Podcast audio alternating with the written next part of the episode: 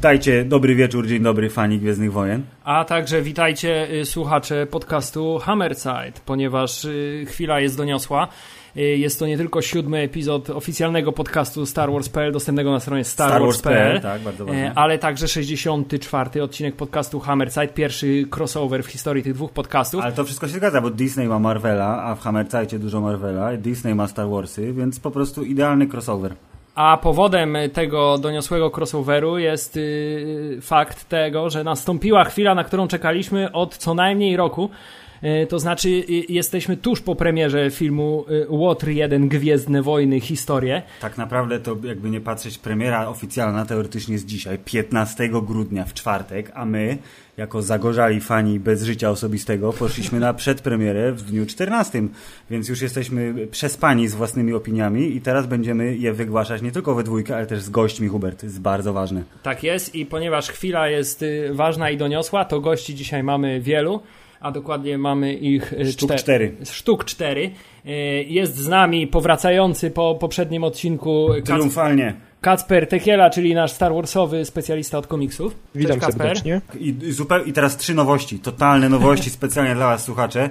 Opiekun rodzącego się pomału YouTube'owego kanału e, profilu e, z portalu starwars.pl Maciej Szerszeń. Maciej, dobry wieczór, dzień dobry. Dobry wieczór, witam wszystkich bardzo serdecznie. Jest z nami także Łukasz Matelski, który jak sam się skromnie tytułuje, jest najskromniejszym e, redaktorem serwisu starwars.pl. Cześć wszystkim.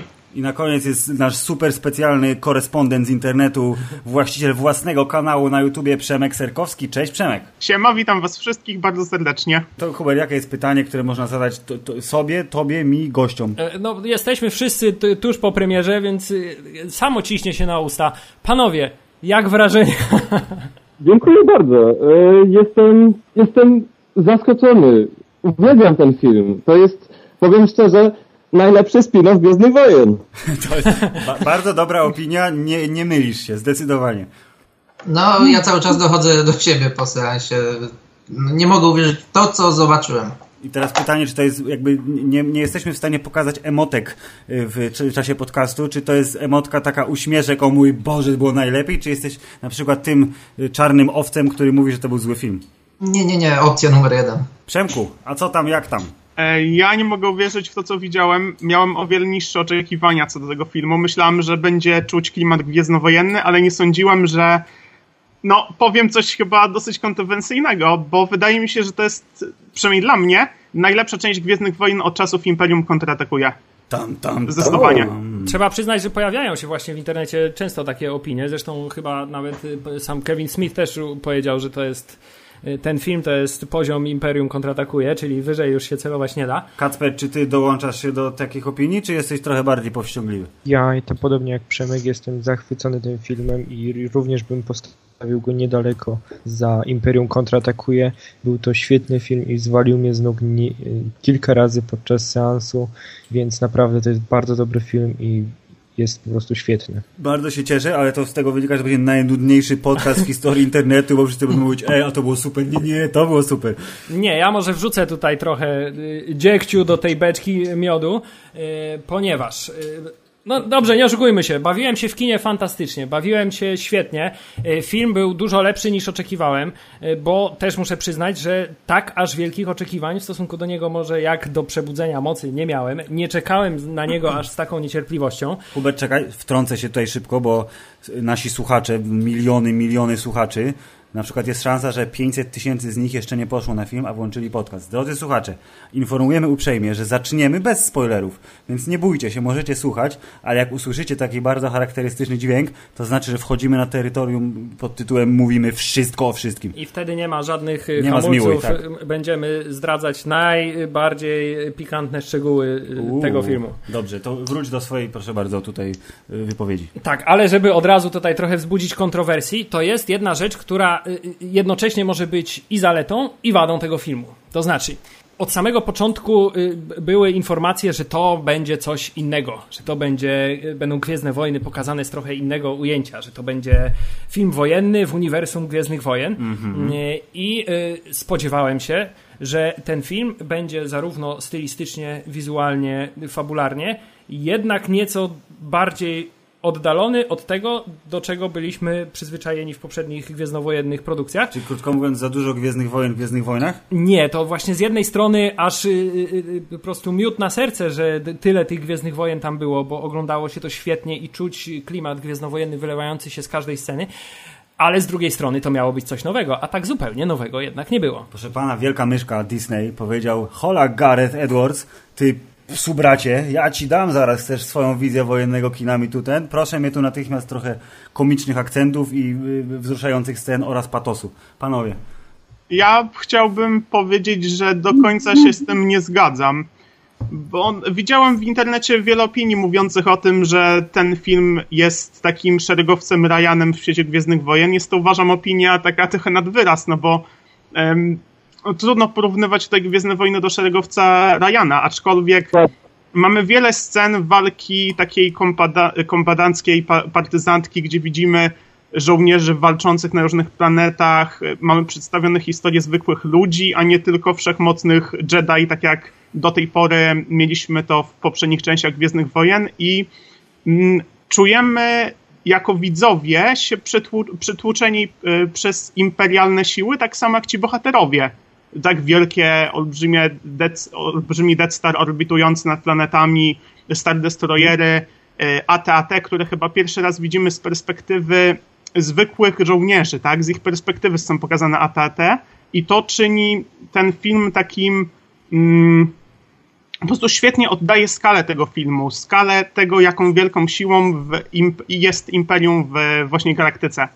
O to chyba chodziło, czyli efekt zamierzony. Poczujmy się Dokładnie. malutcy i stłamszeni. Ja też sądzę, znaczy uważam, że myszka Miki raczej za dużo do gadania nie miała, bo nawet w napisach końcowych było wspomniane, że Disney przede wszystkim zajął się marketingiem filmu, a nad filmem y, siedział y, Lucasfilm ze swoim Story Group i to oni myślę, że największą robotę przy dokrętkach wykonali.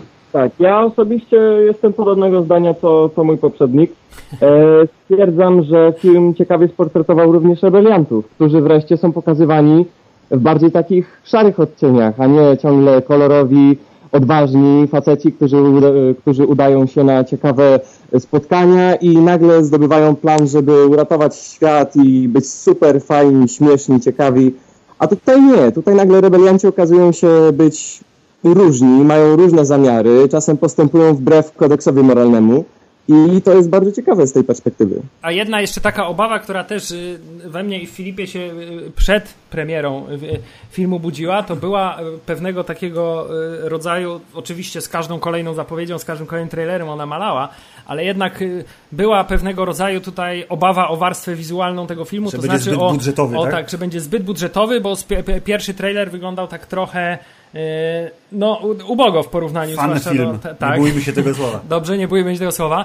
E, jak uważacie, udało im się rozwiązać kwestie e, wizualne? Czy ten był, film był wystarczająco efektowny? Czy był tłusty? To jest bardzo dobre bardzo słowo. Bardzo dobre, nowoczesne określenie. Szczerze powiedziawszy, jeżeli mogę ja zacząć, to brakowało mi właśnie tych ujęć z pierwszego trailera, bo one były takie bardziej artystyczne. I tego mi brakowało w tym filmie, choć dostałem to, co chciałem, więc nie, nie mam na co narzekać, jeżeli chodzi o warstwę wizualną, bo efekty specjalne są przecudowne. Muzyka trochę mnie dźga, bo, bo, bo szczerze powiedziawszy, czuję, że to jest muzyka z Gwiezdnych Wojen, ale to nie jest to, co chciałem usłyszeć. Nie nucisz sobie żadnego motywu, rozumiem, po filmie. Właśnie nie, ciągle zapominam. Chcę to sobie wynucić. Główny, główny team jakoś mi chodzi po głowie, ale nie mogę go sobie przypomnieć. To jest prawda. Motyw Krenika był bardzo ciekawy. Właśnie to jest ten problem, który ja mam z muzyką, jest tylko polega na tym, że y, świetnie się wpasowała y, film, świetnie budowała klimat w trakcie tej, tej sceny, ale złapałem się na tym, że wychodząc z sali nie byłem w stanie przypomnieć sobie żadnego jakiegoś konkretnego motywu. Tak jak po przebudzeniu mocy temat Ray absolutnie mi grał w głowie przez najbliższe dni. E, to tutaj e, zabrakło takiego elementu charakterystycznego, ale kto wie, może to e, jest taki specjalny zabieg kompozytorski, żeby jakby nie wychodzić przed szereg, przed pana Johna Williamsa. Jakie ja uważam, że jeżeli chodzi o muzykę, to jest taki specjalny zabieg, żeby jednak jeszcze bardziej podkreślić to, że ten film jest tak jakby częścią uniwersum, ale no nie jest kolejną częścią rzędu, tylko jest jakimś takim właśnie oddzielnym odłamem z tak zwanym spin-offem.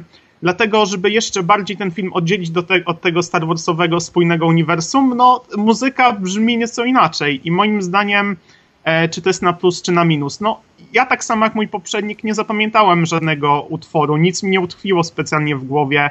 E, nie pamiętam, żeby, żeby było coś takiego, co by nawiązywało jakkolwiek chociażby do poprzednich utworów Williamsa. Nie było Imperial March, nie było no tej całej otoczki, te, tego Było. całego mięska, Właśnie które chciałem fani Star Wars Nie było marsza wynikają. imperialnego, Był? oprócz momentu, w którym był marsz imperialny, ale bardzo krótko. Był?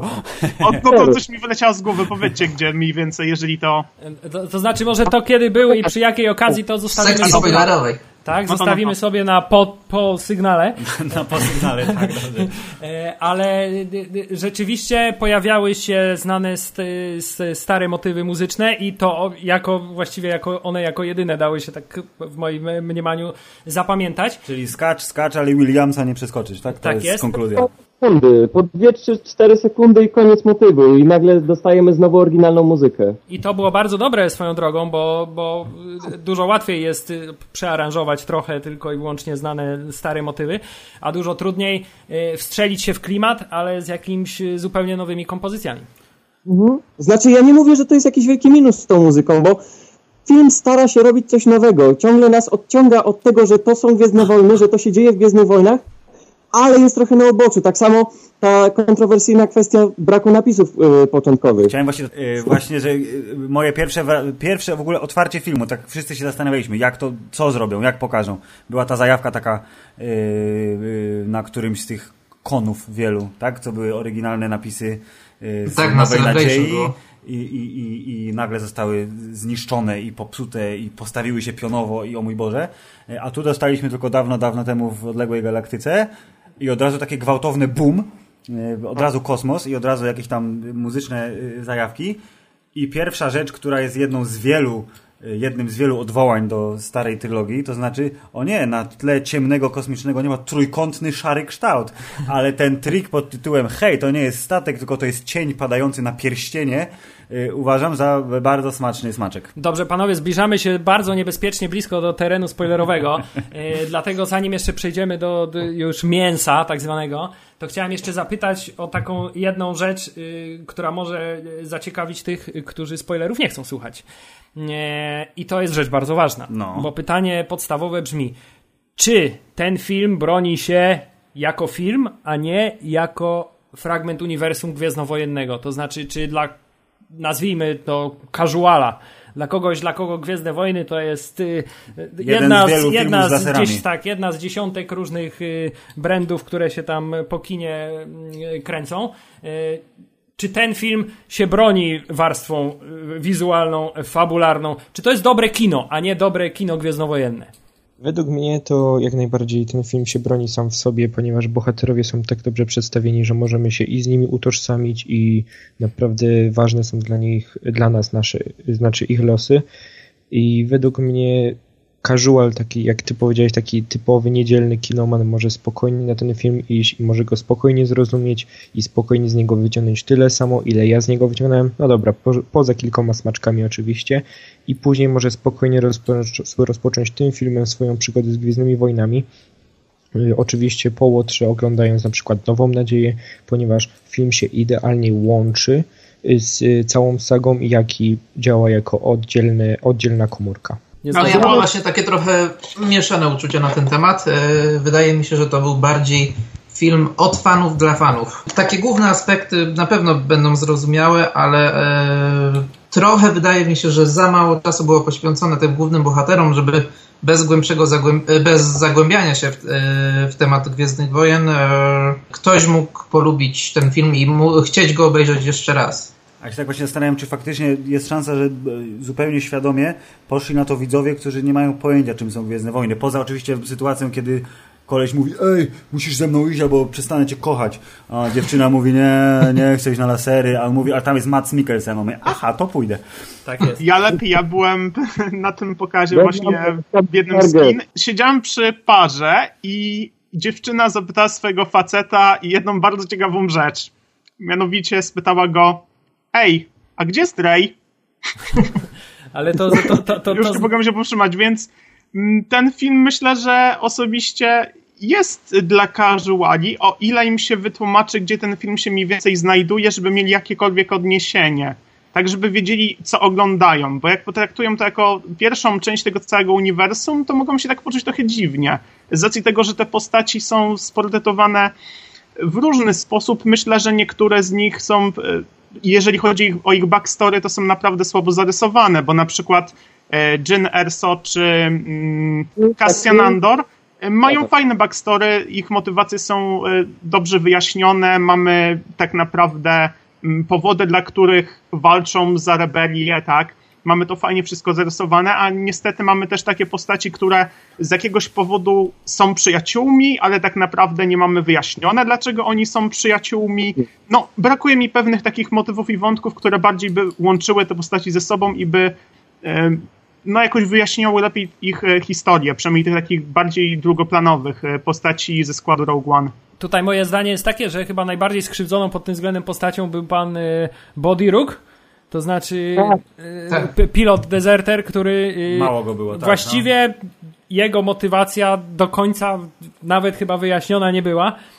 I mimo to, że był postacią szalenie sympatyczną, to jednak chyba y, najmniej dającą możliwość do jakiegoś y, utożsamienia się z nią. Bo przyszli producenci i powiedzieli, ej, tu jest kontrakt na 7 książek i 3 komiksy, więc scenariusza wycinamy to, to i to i to. Dajemy to gościowi, który napisze z tego trylogię kolejną. Niestety taka jest prawda. W naszych czasach nie robi się już filmów, tylko się tworzy uniwersa. W związku z tym y, tutaj pewnie ten element też jest dosyć znaczący. Brakuje mi w tym filmie paru scen wyjaśniających, co ci, co ci bohaterowie sobą prezentują, bo ci bo od bohaterów dostajemy jakieś ogólniki. I szkoda mi właśnie, że nie dostaliśmy, nie dostaliśmy ich backstory. Na przykład właśnie z Bogim. E, chciałem dostać scenę, gdzie, Max, e, gdzie Max Mikkelsen daje mu te plany. I tak to byśmy mieli przynajmniej jakieś, jakieś, jakieś backstory dla tego bohatera. I ta scena wystarczyłoby, że trwałaby, nie wiem, może z minutę czy dwie i to by wystarczyło. E, darujemy, darujemy ci ten minimalny spoiler, który się tu pojawił.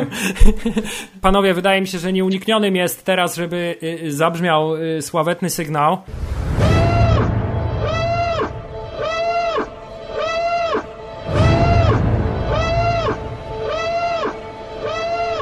I ten sygnał oznacza jedno, wkraczamy w terytorium spoileru, dlatego, spoilerów, dlatego drogi słuchaczu, y, jeśli nie widziałeś jeszcze z jakiegoś powodu tego filmu, bo na przykład jest dopiero dzień premiery, to y, zrób sobie teraz pauzę, pójdź do kina, jak wrócisz, słuchaj dalej. Dla pewności sygnał po raz kolejny.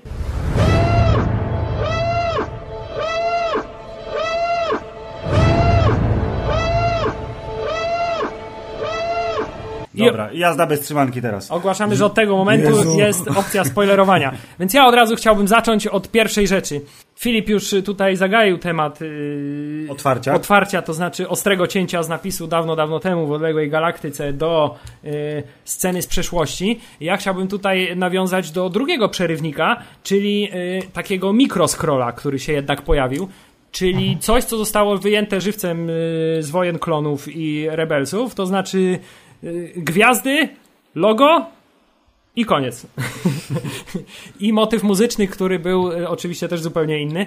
Y, jak wam się podobał ten element, takie gwałtowne cięcie? No to znaczy, sam ja... sobie ten motyw był całkiem w porządku, jednak wydaje mi się, że samo logo mogłoby wyglądać tak jak na wszystkich plakatach, że Mieliśmy bardzo podobne odczucia. Litery powinny być wypełnione. To jest pierdoła, ale mimo wszystko jakoś tam zostało. No i zabrakło napisu jednak e, Star Wars, bo z tego co pamiętam było samo Rogue One. Tak, tak, bo samo Rogue One właśnie nie było całej tej otoczki Star Wars Story. Mam podobnie jak do was, też myślę, że brakuje tutaj tego wypełnienia i w ogóle tak y, szczerze nie spodziewałem się ani trochę, że nagle wyskoczy tutaj ten napis i już nawet y, liczyłem na Star Wars na początku, chociaż troszkę później, już, tutaj, już jestem w środku filmu, myślę sobie, na pewno już nie będzie napisu. Nagle wyskoczył, zdziwiłem się na serio. Taka bondowska w zagrywka. Momencie. Tylko, że nie było czołówki prawdziwej, tylko było ten, jak to się mówi, retrospekcja, y, deszczowa planeta i dzielny ten rolnik Mac y, a potem dopiero dowiadujemy się o co chodzi, czyli że hej, jesteśmy rebeliantami, będziemy walczyć. Y, panowie, to jeszcze skoro już nawiązujemy do tego, co mówiliśmy przed sygnałem spoilerowym, to chciałem jeszcze na temat właśnie załogi Rogue One co nieco e, porozmawiać. E, powiedzcie mi, czy, czy postaci, które spotkaliście w filmie, czy one były zgodne z waszymi takimi wyobrażeniami, jakie mieliście po trailerach, teaserach, wszelkiego rodzaju zapowie zapowiedziach? Czy to były te postaci, które się spodziewaliście, że zobaczycie, czy czymś was zaskoczyły? No to mnie zaskoczyło w ogóle postawa Jen Erso, prawda? Bo w pierwszym trailerze, nie wiem czy pamiętacie, ten co był 8 miesięcy temu, specjalnie go dzisiaj obejrzałem, było coś takiego, że to ona dostała misję, żeby w ogóle spotkać się z ojcem i wiecie, w ogóle wszystko to zrobić, prawda? A w filmie mamy troszkę inaczej, wręcz powiedziałbym, że zupełnie inaczej, ponieważ to Cassian dostaje misję, a ona tylko z nim leci. To jest mała rzecz, ale jednak robi trochę różnicę. Do Kasjana nie miałem żadnego w sumie oczekiwań i w sumie ciekawa z niego wyszła postać. Ja byłem Do- zaskoczony tym, jakim on jest trochę takim niesympatycznym gościem na początku. W sensie taki byłem na zasadzie, ej, on jest takim służbistą i dupkiem. To znaczy chciałem powiedzieć, że jest to taka zupełna nowość w, właśnie Cassian Andor w, w, w filmach gwiezdnowojennych, ponieważ tak jak jest wielka kontrowersja, czy Han strzela pierwszy, czy nie strzela pierwszy, to tutaj wiemy, że Cassian nie dość, że strzela pierwszy, to strzela ci w plecy. I to była... Już, wi- już widzę edycję specjalną, która to poprawi. Nie martwcie się. Możemy na- dzięki temu stwierdzić, że Disney ma lepsze plany co do Gwiezdnych Wojen niż sam George Lucas, prawda? Bo jednak robi to trochę lepiej. Więc moje zdanie na przykład jest takie, że y, właściwie tylko postać Jean Erso, jeśli chodzi o charakter postaci, zgadza się mniej więcej z tym, z czego się spodziewałem, czyli taka y, zbuntowana młoda kobieta, bojowniczka, waleczna, niezależna, która odkrywa ten y, urok życia w rebelii, nazwijmy to w ten sposób. Natomiast pozostałe postacie trochę mnie zaskoczyły, zwłaszcza nasz azjatycki duet, czyli Pan Base i pan Chirut. tak, pan Chirut i pan Be, i pan Be, i pan e, Base. Base, Malbus. Base Malbus, e, ponieważ między tymi postaciami była zupełnie inna dynamika niż, niż się spodziewałem. Wydawało mi się, że Chirut będzie takim totalnym mędrcem, który będzie przez cały film e, używał kung fu i sadził e, mądrości związane z mocą. A Tym- on jest jak Takeshi Kitano w tym, w Zatoichim, że jest, siedzi uśmiechnięty Tak i jest, tymczasem taki, on był hej, takim, takim trochę wesołym, trochę naiwnym mnichem, który oczywiście oprócz tego ma, Czuje moc. ma fantastyczne No. też umiejętności walki. A Base był jego ochroniarzem trochę, tak jakby. Dla- W ogóle to była taka dynamika jak dwóch z tych, z tych jak, jak się nazywa ten film? Yy, dwóch zrzędliwych staruszków, starców, starzy kumple po prostu, którzy znają się na wylot i potrafią przewidzieć jeden, yy, potrafi przewidzieć ruchy drugiego, ale tak trochę się przekomarzają i to właśnie, to było zaskoczenie, bo ja też byłem przekonany, że obaj będą takimi po prostu wymiataczami, takich BDS-y dwa, ten z tym karabinem powtarzalnym, ten ze swoją magiczną pałką, która pełni funkcję tak naprawdę miecza świetlnego y, w tym filmie. A tu zaskoczenie. Myślę, że mimo wszystko pozytywne, bo y, to sztuka, żeby zwieść widza wszystkimi możliwymi reklamowkami, a potem dać mu co innego. No, ja uważam, że Chirut odwalił kawał dobrej roboty i tak naprawdę do końca nie wiem. Na pewno to będzie rozszerzone w jakichś komiksach, e, adaptacjach czy czymś tam jeszcze. Kim on jest? Bo nie wiem, czy wy wiecie, czy on jest Jedi, czy po prostu moc w nim płynie, czy to on nabrał mocy ze względu na to, że wierzył w te midi-chloriany, które już nie obowiązują na szczęście w naszym świecie. We- Według mnie, tak, przepraszam, że ten, ale według mnie to ja tak od początku myślałem, że to jest taki właśnie wannabe, że chciałbym być Jedi, chciałbym czuć moc, ale kurde, czemu ona mi się nigdy nie okazuje? Takie, on jest takim odzwierciedleniem, tak osobiście mówię, że on jest takim odzwierciedleniem mnie z dzieciństwa, że kurczę, patrzę na na przykład na plakat i chcę go do siebie przyciągnąć, ale nie przyciąga się do mnie i on właśnie jest takim człowiekiem. Czy ty w takim To razie. Macieju, jakbyś był na plaży ostrzeliwany przez lasery, to też by w ciebie nie trafiły? To już jest taki moment, kiedy naprawdę ta moc zaczyna w niego jakoś wchodzić, czy coś w tym stylu, nie wiem jak to teraz wytłumaczyć, ale według mnie on był właśnie takim wannabe, chcę być Jedi, ja czuję moc, ja wiem, że ona istnieje, chcę być jednym z nich i chcę się złączyć z tą mocą. Takim człowiekiem on był według mnie. Według mnie w sumie dobrze go określił sam Base, mówiąc, że to jest taki niepoprawny marzyciel, prawda? Że. Jedi, no nie? To więc sam go określił w filmie i to było według mnie bardzo dobre. Z jednej strony macie rację, ale z drugiej strony była tam taka jedna scena w filmie, y, w której y, pan Chirut potrafił y, wyczuć jakby, nie wiem, aurę mocy wokół pana Kasjana, wiedząc, że nosi się z zamiarem zabójstwa. I- Zatem kto by trafił w lecącego TIE Fightera z dużą prędkością, z jakiejś mega turbo kuszy, stojąc w deszczu na skalę, gdzieś wiatr i w ogóle... Więc tego, te, więc ja bym tak do końca może nie wykluczał tego, czy on jakiegoś tam jednak połączenia z tą mocą nie miał.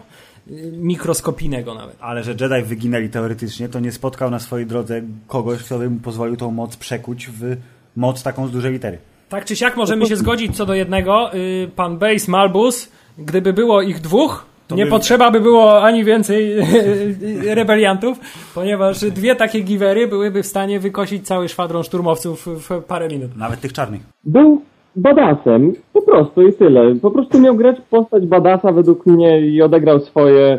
Jakoś właśnie z tą postacią mam taki problem, że ja nie potrafię znaleźć jakichś jego odrębnych cech charakteru, które odróżniają go od innych. Według mnie on jest tak naprawdę przyjacielem Ciruta i mu pomaga. I tylko tyle potrafię z tego wszystkiego wywnioskować. No i to, to była jego najważniejsza rola w końcu. Chirrut sam wyszedł w deszcz i powiedział, że mam ciebie, więc on no, tak trochę, o Jezu, muszę iść za nim, bo znowu się wpakuje w tarapat. Tak, ale to właśnie to jest takie według mnie takie gadanie ogólników, bo chciałbym em, tak porównując, bo wcześniej były porównania do Szeregowca Ryana. Chciałbym dostać w tym filmie właśnie taką scenę, która przypomina mi z Szeregowca Ryana, jak wszyscy siedzieli sobie e, po cichu i opowiadali, co robili przed wojną. I tego mi brakowało w tym filmie, żeby takiego... Braterstwo żeby tak- broni byś chciał mieć takie, że właśnie się... Tak, tak. Tak, dlaczego oni są takimi przyjaciółmi? Chciałbym taki lekki dialog mieć pomiędzy nimi. Zamiast tych śmiesznych dialogów, zamiast tych takich szybkich, śmiesznych dialogów, które między sobą prowadzą, chciałbym dostać taki krótki dialog, tak naprawdę, który jest definicją ich przyjaźni. Nie do końca się z Tobą zgodzę, ponieważ w scenie w więzieniu, kiedy, znaczy nie w więzieniu, tylko kiedy oni są w celi koło e, Bodiego Ruka, prawda? Okej, tak. To w, w tym y, miejscu Chirrut mówi o Bejzie, że on był kiedy, że Bejz był kiedyś naj, najbardziej gorliwym wyznawcą właśnie mocy z ich tam jej, ich grupy czy z czegoś takiego. I w sumie mi to wystarczyło, bo wystar- zrozumiałem, że w sumie kiedyś wierzył bardziej, teraz już nie wierzy. Spoko. I to jest, wystarczyło mi to zdecydowanie. A skoro już jesteśmy przy tym e, momencie, to chciałem Was zapytać, e, ponieważ e, my tutaj prawdopodobnie, nie wiem czy Filip w ogóle znał postać Soa Gerery przed seansem filmowym. Znałem ją dlatego, że omawialiśmy Wojny Klonów i Rebelsów i dowiedziałem się, że to jest pierwsza postać z animacji, która przeskoczyła do filmu. Tak jest. I to Nat- tyle. Natomiast ja pamiętam tę postać trochę jak przez mgłę. Y, Powiedzcie mi, czy kupiliście to, że to jest ten y, sam So Gerrera? To znaczy, ja myślę, że Zasała mogłaby być jakakolwiek inna postać nowo wprowadzona i e, jego nazwisko to raczej tylko taki smaczek dla fanów wojen klonów, żeby czuli, że to jest spójne uniwersum, bo tak naprawdę mało wspólnego ma z Sołem, z, Sołem z wojen klonów. Według, ja, ja się trochę nie zgodzę, bo według mnie widać wciąż w nim taki, bo jak oglądaliśmy tam ten sezon szósty, prawda, i te odcinki z nim, to było widać, że on już wtedy był takim trochę ekstremistą, on już chciał walczyć, on już był takim, wiecie, już yy, militarystą wręcz, prawda, on chciał walczyć od samego początku z tymi droidami, a później możemy się dowiedzieć w Rebelsach, że on on dalej z tym imperium walczy. I według mnie to była słuszna decyzja pokazać go jako takiego radykała, który się odłączył od rebelii, który był w rebelii i spoko smaczek i jednocześnie dobra postać według mnie. Możliwe, że trochę za bardzo płaczliwie gadał cały czas, ale widać w nim było taką jakby psychozę, taką zwariowanie, trochę już podchodziło mi to pod, wiecie, jakąś chorobę psychiczną już Ale ty wręcz. widziałeś, jakiego ale- miał zwierzaka w tej, kurde, piwnicy swojej to, to już w ogóle było nienormalne, kiedy pilot do ciebie przychodzi, prawda? Ja, by, ja, ja Bodiemu wierzyłem od samego początku, a ten biedny mu coś tam robił, prawda? No ale to mogę, można tylko pokazywać, jak wielką szkodę Imperium mu wyrządziło po tych wszystkich latach, prawda? Stracił nogi, stracił coś tam, no to jednak wiecie, wiecie o co chodzi. Nie wiemy, czy to Imperium mu tę szkodę wyrządziło, czy jakiś ten śmieszny gaz, który tam sobie od czasu do czasu aplikował. O, też prawda, też prawda. I tutaj warto zauważyć na ciekawy smaczek, kiedy Saul Gerrera zaciąga się przed y, Bodim, y, to Body się tak nagle przestrasza, jakby, jakby widział Wadera w nim. I myślę, że Body mógł kiedyś spotkać Wadera i już się bać tego, że Saul Gerrera jest czymś podobnym, albo sobie wręcz przypomniał tą sytuację, kiedy spotkał Wadera. Taki mały smaczek, nie wiem, czy go dobrze interpretuję, ale myślę, że to chodzi o coś w tym stylu. No, porównanie jest bardzo proste. Pół człowiek, pół maszyna, który ciężko oddycha i ma maszynerię, która mu w tym pomaga, no to jakby... Ma prawo się kojarzyć zdecydowanie.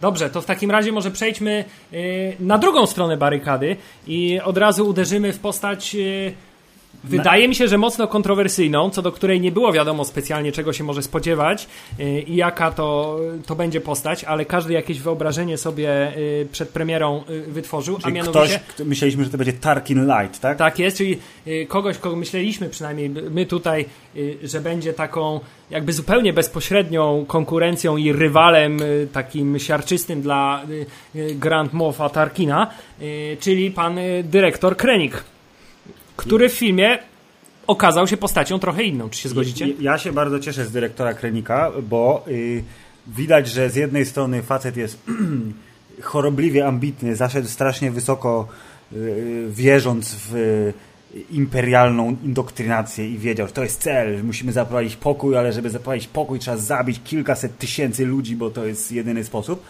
E, ale w środku on nie był chyba taki do szpiku kości zły, bo takie wahania, ja odczułem w nim, pana, przez ten ekran wahania e, i jednocześnie to, że on się bał e, choćby Wejdera, znaczy kto by się nie bał Wejdera, nie oszukujmy się, ale on miał takie momenty, kiedy wyskakiwał, taki był, hej, ale ja tu zrobiłem to, to i to, ale po chwili już się robił taki malutki. I to było spoko, że to jest gość, który po prostu wierzył w swój interes, który przy, przypadkiem jest z, zgodny z interesem Imperium i dopóki tak było, to czuł się bezpiecznie, ale w momencie, kiedy spotkał większy autorytet, to już y, starał się, ale nie był takim kozakiem. Mi się najbardziej podobała scena, kiedy przychodzi Moff Tarkin, prawda, i y, widać to takie zaskoczenie ogólne dyrektora Krenika, kiedy on po takim triumfalnym teście prawda, on y, zostaje jakby ogołocony ze swojego dziecka, co jest gwiazdą śmierci, prawda. On w to włożył praktycznie całe swoje życie i starał się cały czas tego pilnować i liczył cały czas na pochwałę od samego imperatora i był zażenowany wręcz, przychodzi do niego Darth Vader, a nie y, jednak y, imperator sam, prawda, cały czas o niego dopytywał, pytał się czemu y, przy tym teście nad Jedą nie ma Y, y, imperatora, prawda? I on myślę, że taki czuł się przez cały ten film niedoceniony i jakby to imperium on przez, w ciągu filmu przestawał wierzyć w to imperium, y, coraz mniej w nie wierzył, aż myślę, że pod sam koniec filmu już już w ogóle przestał wierzyć w to imperium, kiedy go samo zabiło, prawda? Bardzo Więc... słuszna obserwacja, aż mi się skojarzyło to, co teraz powiedziałeś, że to jest, jak Tarkin powiedział, o fajna stacja, zabiorę ci ją, jak ten obrazek w internecie. Zrobiłeś to ładne, ja to zrobiłem. dokładnie, dokładnie. Tak, ja liczyłem bardzo właśnie na jakąś taką silną rywalizację między Tarkinem a Krenikiem. Tymczasem e, on został sprowadzony do parteru praktycznie od razu na samym początku i przez e, całą resztę filmu próbował jakoś e, ratować swoją pozycję i, i jakoś tę, tę sytuację naprawić.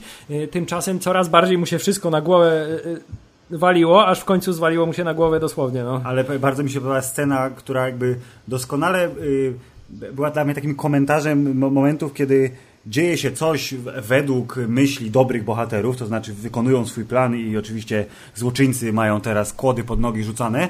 W momencie, kiedy na pięknej, y, tropikalnej planecie wybuchają te y, lądowiska, y, i wszyscy tak się na to gapią, on też się tak na to gapi i on, czy, czy, czy jesteście ślepi? No kurde, no, ruchy, co jest? Tak, bardzo dobra scena. A jeśli już jesteśmy przy y, tutaj y, kwestii Tarkin-Krenik, no to nie można nie powiedzieć o chyba najbardziej kontrowersyjnym zabiegu, y, jeśli chodzi o efekty specjalne w tym filmie, to znaczy cyfrowa rekonstrukcja twarzy postaci.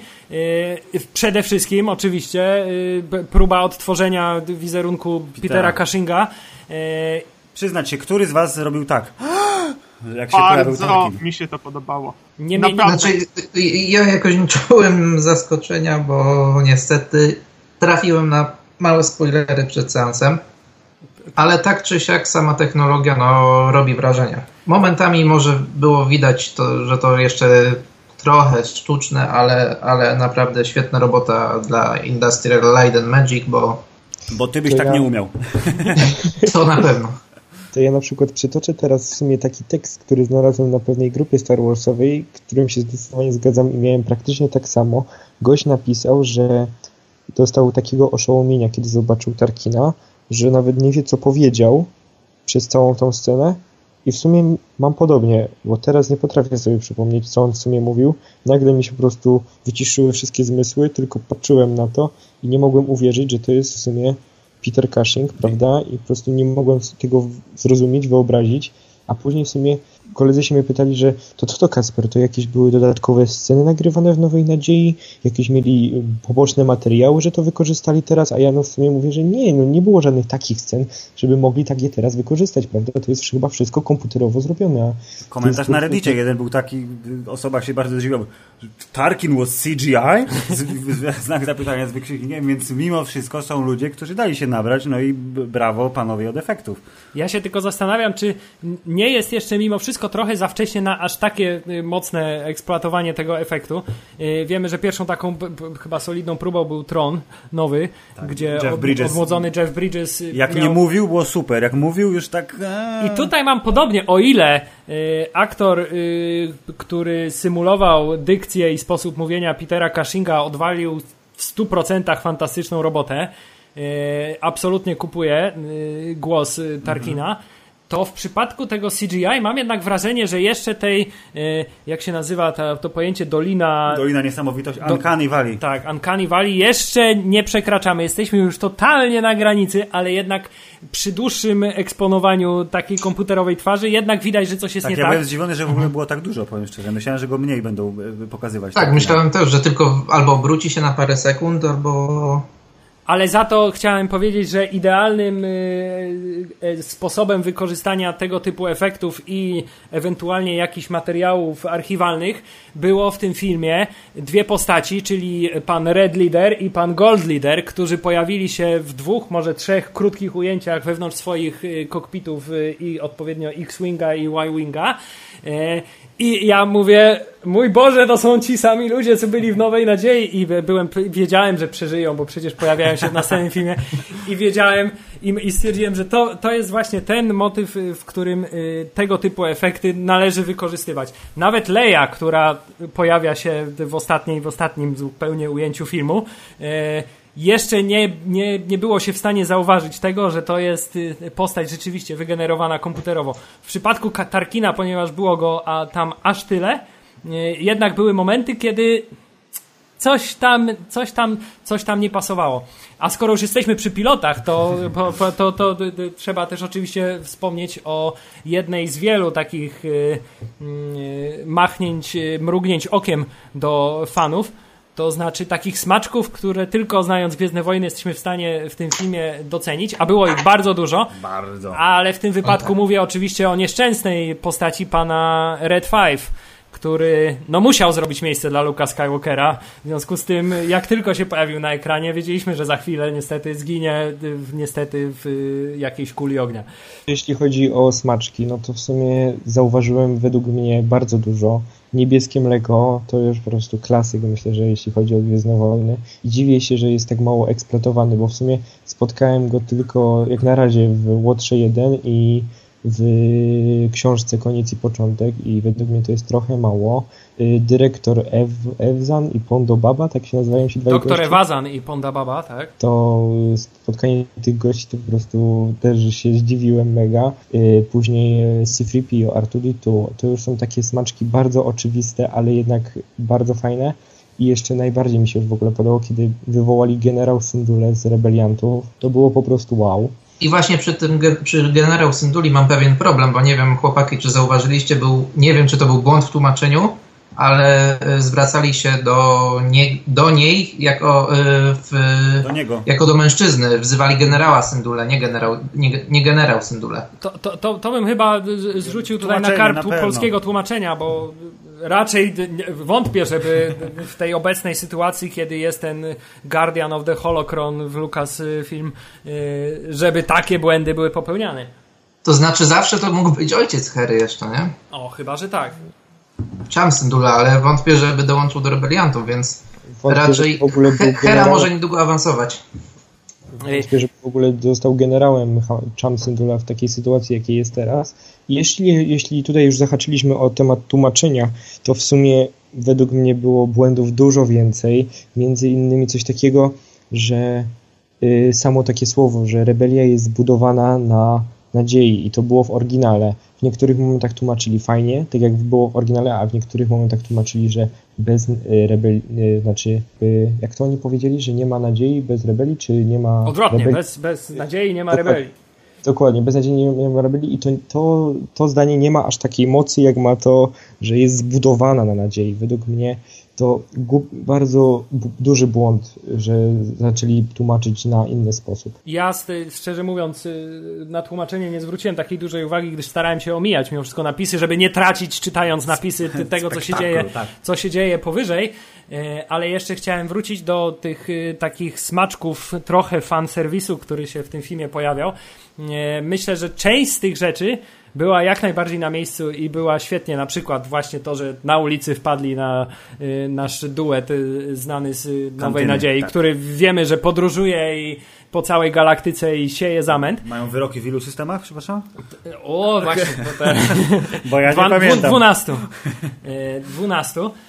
Ale na przykład niektóre z tych smaczków wydawały mi się może troszkę nie wiem, czy, czy, nie, czy nawet nielogiczne, ponieważ Panowie, y, y, przypomnijcie mi, czy źle pamiętam, ale wydaje mi się, że C-Tripio i Artuditu pojawili się na, w smaczku na Jawin 4 mm -hmm, w momencie, tak. kiedy flota rebeliancka już y, startowała, żeby...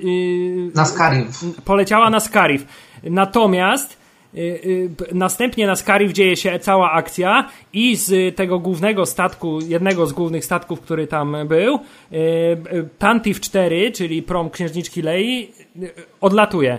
Y, jak oni się znaleźli na tym promie, tak? Tak, i właśnie chciałem się dowiedzieć, jak oni się mogli znaleźć na tym promie, skoro patrzyli na flotę odlatującą, ale może coś prze, przeoczyłem, nie jestem w 100% pewien. Może po prostu 15 minut to znaczy, później może po prostu jeszcze ten okręt wtedy nie wystartował i w ostatnim momencie zgarnęli. Bo tutaj jeszcze C-Tripio mówił coś w stylu, jak to oni lecą na Scarif, nigdy nikt mi nic nie mówi. Znaczy w sumie według mnie to jest nieduży błąd i jeśli to w ogóle jest błąd, myślę, że po prostu mieli na tyle czasu, żeby później to dolecieć do nich więc to było logiczne, że najpierw lecą myśliwce, a dopiero później yy, ta reszta korwety, więc myślę, że inaczej w ogóle mi to nie przeszkadzało ani trochę. Jeszcze przeoczyłem jeden punkt, który chciałem poruszyć bardzo przy y, kwestii y, komputerowo odtwarzanych aktorów, ponieważ wyszedłem z kina z takim przeświadczeniem, jakimś takim cichym Mam nadzieję, że to się oczywiście nie stanie, ale taka drobna obawa we mnie powstała, czy y, w przypadku kolejnego spin-offu, czyli filmu o Hanie Solo. O którym, tym samym pomyślałem. Którym wiadomo już y, rola młodego Hana Solo została przydzielona. Czy y, nie będą chcieli, mimo wszystko, zachęceni tym doświadczeniem, nie... Nałożyć młodego tak Harrisona jest. Forda, tak? Otóż to, przerobić te nowo wybranego aktora na młodego Harrisona Forda. Myślicie, że to by się sprawdziło? Ja się martwię o co innego tak naprawdę. Ja się martwię o to, że mogą mi Aleka Guinnessa w jakimś ze spin-offów e, wsadzić e, komputerowo i to by było już trochę nieetyczne. Nie, ja myślę, ja mam nadzieję, że tak daleko się nie posuną, szczególnie, że już ustaliliśmy dawno temu, że Iwan McGregor jest w doskonałym wieku, żeby lekko go przypuszyć siwizną i pokazać Obi-Wana między e, epizodem trzecim a czwartym. Znaczy technologia myślę że nawet, że nie pozwoli na to, bo jednak pociągnąć cały film i to z dwójką aktorów co najmniej, y, który, którzy musieliby mieć Yy, zmieniane komputerowo twarze, no to nie lada wyzwania. To dobrze, że się zgadzamy wszyscy w tym temacie. Też uważam, że jeszcze nie jesteśmy na to gotowi i mam nadzieję, że się na to nie zdecydują. Właściwie to jestem prawie pewien, że tego nie zrobią. Yy, ale dobrze, chciałbym teraz, żebyśmy porozmawiali o jeszcze jednej ważnym bardzo elemencie, zanim jeszcze przejdziemy do jeszcze takiego ważniejszego, zdaje się, dla fanów zwłaszcza elementu. Yy, to znaczy chciałem, żebyśmy porozmawiali trochę o tym, w jaki sposób została w tym filmie pokazana Gwiazda Śmierci. Przed premierą mieliśmy w trailerze w trailerach pokazane parę takich właśnie fajnych, oryginalnych mm. ujęć, jeśli chodzi o Gwiazdę Śmierci, to znaczy do góry nogami, wielka Gwiazda Śmierci z za horyzontu.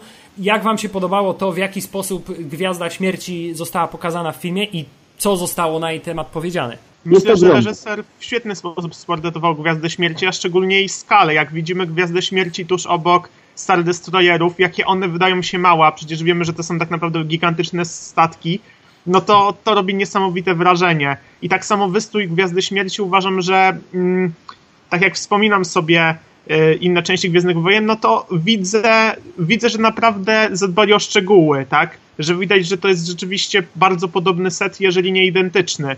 Więc y, to wszystko wydaje się takie spójne, fajne i naprawdę przemyślane. Nawet myślę, że postarali się E, przy tworzeniu efektów specjalnych e, jakoś nie odbiegały one od Nowej Nadziei, starali się e, zachować tą ciągłość, bo wiadomo, że różnica czasowa to kilka minut ostatecznie. No i wybrnęli, wybrnęli. Bardzo, bardzo fajnie to wszystko wyszło. Ja, mnie, mnie osobiście bardzo zaciekawiło takie drobne informacje, które niektóre zostały potwierdzone, inne zostały zmienione względem tego, co do tej pory wiedziałem na temat Gwiazdy Śmierci. To znaczy, pierwsza rzecz, która została potwierdzona, to już zupełnie oficjalnie yy, mamy p- powiedziane Gwiazda Śmierci, która podróżuje w nadprzestrzeni. Tak. Nie, ponieważ wcześniej było to tylko w domyśle, że w jakiś sposób musieli tam ich dogonić. E, tutaj zostało to jasno powiedziane. Ale rzecz, która była dla mnie dużo ciekawsza, to jedna z y, takich rzeczy, którą zapamiętałem bardzo wyraźnie ze starego kanonu, to jest to, że druga Gwiazda Śmierci, oprócz tego, że była dużo większa od y, pierwszej Gwiazdy Śmierci, miała tą y, jeszcze cechę, że y, była w niej regulowana moc lasera. W związku z tym mogła nie tylko niszczyć całe planety, Ale ale, mogła też i niszczyć tylko i wyłącznie statki, co zresztą w powrocie Jedi czyniła bardzo skutecznie.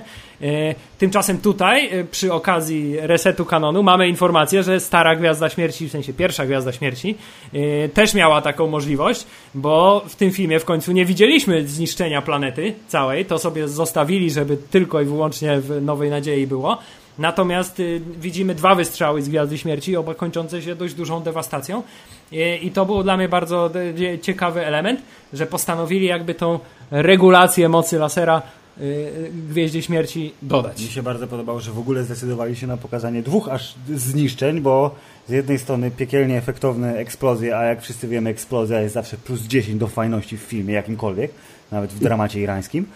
A y, sam fakt, że eksplozja druga nastąpiła y, na Scarif, jak pan Tarkin powiedział, wszystko się nie udało, w związku z czym niszczymy całą bazę, co jest bardzo dobrym sposobem na po prostu tematu pod dywan Bardzo imperialny i sposób. bardzo imperialny sposób, to przy okazji ładnie, fabularnie, sensownie ucięli wątki wszystkich postaci, które nie miały prawa przeżyć. Właśnie chciałem powiedzieć, że w bardzo elegancki sposób okazuje się rozwiązali y, problem tego, czy ktoś przeżyje, czy nikt nie przeżyje, a jeśli nie przeżyje, to jak to zrobić. Y, Wydaje mi się, że zrobili to w sposób bardzo elegancki, aczkolwiek jedna osoba za dużo zginęła od granatu, który wybuchł w jej okolicy. To jest taka, taka moja drobna uwaga. Ten motyw był powtórzony dwukrotnie. Natomiast bardzo dobry, bardzo dobry motyw wybrali na to, jak się pozbyć tych wszystkich postaci. Tutaj to, czego się obawiałem i też w poprzednim odcinku podcastu zresztą mówiłem, że mam taką cichą nadzieję, że komuś uda się przeżyć i gdzieś tam na odległych rubieżach będzie sobie egzystował, żeby jeszcze gdzieś, czy to w jakimś serialu animowanym, czy w jakimś filmie w przyszłości powrócić. Mimo wszystko to zakończenie, pod proste zakończenie, wszyscy giną. Yeah. Y, Nie, jakby nie było dla mnie jakimś specjalnym zawodem, ponieważ zro- zrobione było to w sposób, w sposób idealny, y, ale też sam fakt y, podwójnego wystrzału z Gwiazdy Śmierci pod względem realizacyjnym był rozwiązany fantastycznie, ponieważ mimo, że mamy dwie sceny, kiedy Gwiazda Śmierci strzela, to y, w obu tych sytuacjach było to pokazane zupełnie inaczej. Tak, Y, super, Przy pierwszej okazji, kiedy si- siedzą właśnie w, w bazie Soa Gerery, y, to jest to tak pokazane tylko gdzieś tam w formie jakiegoś takiego montażu. Nie ma dokładnie momentu wystrzału, widzimy tylko jak, y, y, Ziemia się podnosi tak, jak się ziemia tak, no. podnosi. Natomiast za drugim razem mamy całe mięso, to znaczy y, commence primary ignition, mamy laser, który, wiązkę Ale w ogóle lasera, która sama leci. wiązka lasera w tym tunelu, to ona jest po prostu jest żywcem wyciągnięta z Nowej Nadziei. Tak, wyglądała Tak, wiązka super. lasera tak pięknie na- narysowana, że y, y, musi wzbudzać uczucia nostalgii. No musi, nie ma wyjścia. Y, Podobnie jak zresztą jak y, rebeliancki nawigator na wieży, który zawsze jak statki odlatują, to jest ujęcie na pana. po co on tam jest? On tylko albatrosy odstrasza, czy co, żeby w silniki nie wleciały. Z lokalnym sokołem prawdopodobnie. Ja chciałem zwrócić tylko uwagę, że nie było sceny ze zwiastuna, która była jedną z tych takich, e, patrzcie, jakie ładne zrobili, bo Gwiazda Śmierci, która zasłania słońce, była pokazana, ale już nie było tego momentu, jak ten taki malutki zielony promień y, w dół horyzontu spada. Otóż to.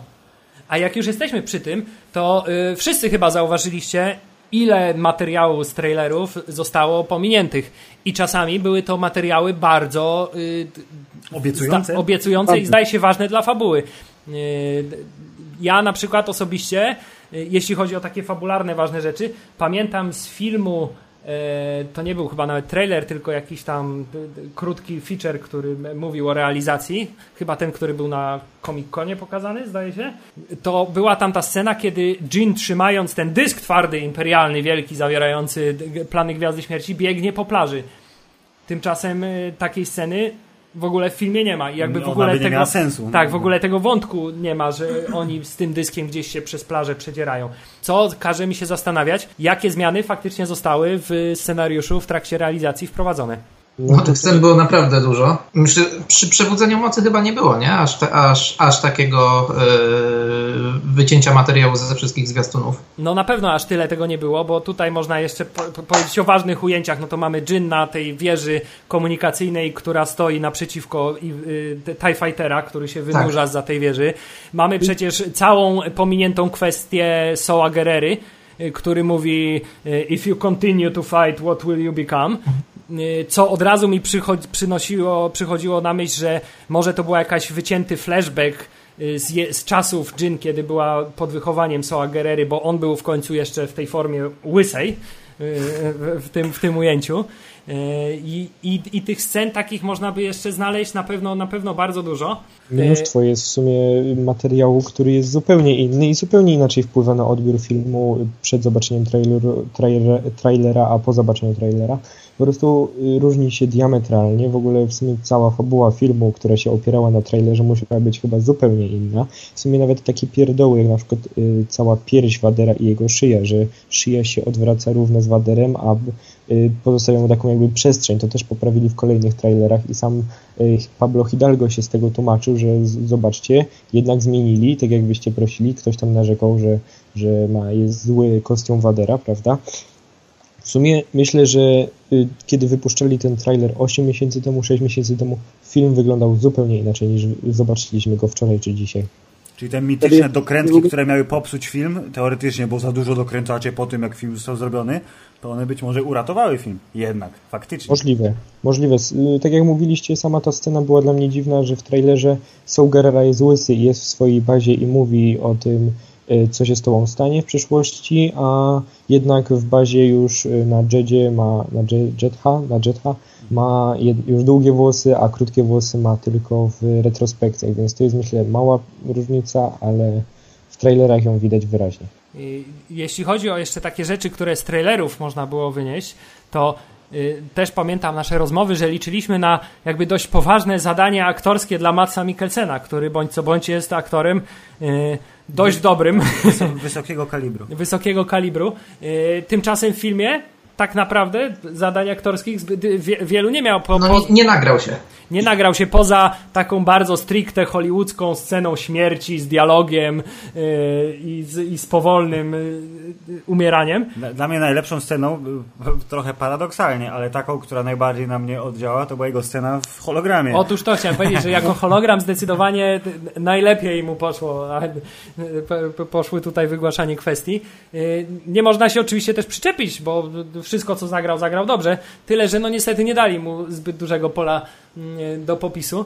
Yy, Nie, może nie aż tak jak Max von Sydow w Przebudzeniu Mocy, ale, ale, ale mimo wszystko myślę, że mogło być go nie, trochę więcej. A jeszcze chciałem nawiązać do tego już sławetnego dysku twardego, z którym Jen, Jen nie biegła po plaży, tylko go przetransmitowała.